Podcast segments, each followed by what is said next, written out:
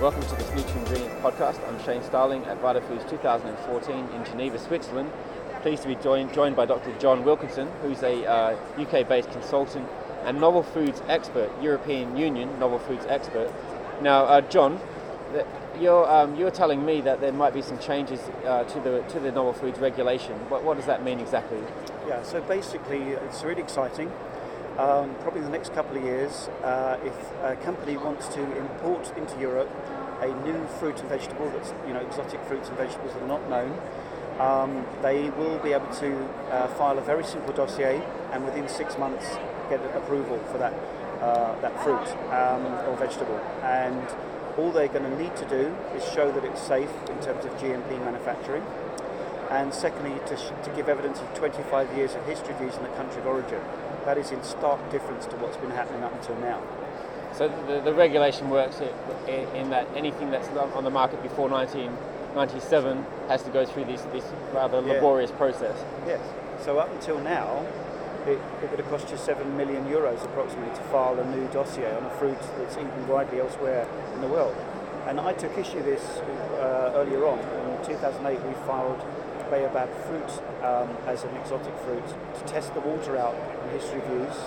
And uh, we got through on that basis, and that was part of this process actually leading up to where we're coming now in 2016 when it's probably going to be passed. Um, other people, United Nations are also involved, and UNCTAD, other people also contribute to this. But it's going to mean that we're going to see loads of new fruits and vegetables around. I mean, I think we're going to see a massive increase in innovation now in terms of biodiversity, availability of botanicals in Europe.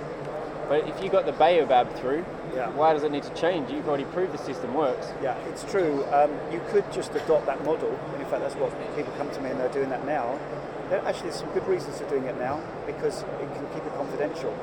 I think when 2016 or when it, around that time when it does come in, it's probably going to be very open and everyone's going to be able to see things. So you could do it now, but the difference is um, that I suppose it's going to be an official uh, way of doing it uh, in, in a few years' time. We did that, and we also showed um, the safety of the constituents in the, in the product as well. We didn't have a 25-year cut-off. We just had to show history use. But I do want to say that this history of use is also going to become a very precise science, actually. And it was a thorough job. It wasn't a couple of herbal medicine products and a few herbalists or you know a few sales vouchers. It was a very thorough, thick document, 100-page document listing history of safe use of baobab in Africa, for example. So there's still going to be some stuff to do. The other key, though, the other key issue is that there's a phrase in this new legislation that says if there's any scientific anomalies, then they will stop the clock.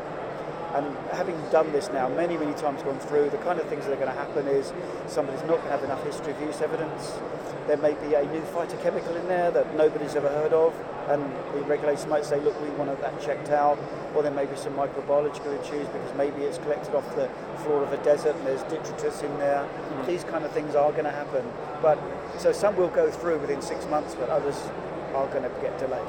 So, uh, what, what, are, we, are we going to be flooded with exotic, exotic fruits and uh, vegetables from Africa and Asia and Australia and wherever else? Yes, yes, I think we are. I mean, I was in Brazil recently. I gave a talk at VitaFoods South America, and out of interest, I, the day before I went into the supermarket, local supermarket, and just walked around, and I saw 20 different species which are not being traded in Europe, brand new.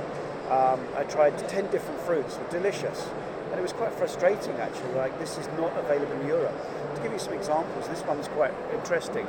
Cashew nuts. We know cashew nuts, right? The fruit is sold in Brazil. It's crushed and made into a juice. It tastes delicious. That would be considered a novel food at the moment in Europe. Okay. Uh, chuchu uh, as a vegetable, which is eaten out there. You don't have that. Jaca, jacabutica is like a cherry, very similar to cherries in this country.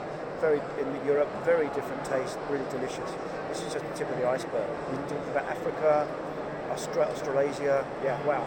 I think it's going to be really exciting. The only other thing is that if we want to then start making extracts from it, that's then going to be a different process. So that would, that would still need novel foods approval. It's going to be a full application, and substantial equivalence, by the way, is supposed to be sidetracked. Yes, I think the name will be sidetracked, but come on, imagine it. You've got a cashew fruit juice and you want to make an extract. What's your application going to look like? You're going to base it on the safety of the consumption of the juice to begin with, and then you're going to add extra bits in because you concentrated it. In other words, we're going to see some substantial equivalence applications, but they won't be called that anymore. That's what we're doing. Okay, looks like we're in, it's set for a fruit and vegetable revolution. Yeah, I think we are. It's going to be a really exciting time. Well, thanks for sharing those insights, John, and uh, Thank you very much. No problem at all. Shane Starling, NutraIngredients at VitaFoods 2014.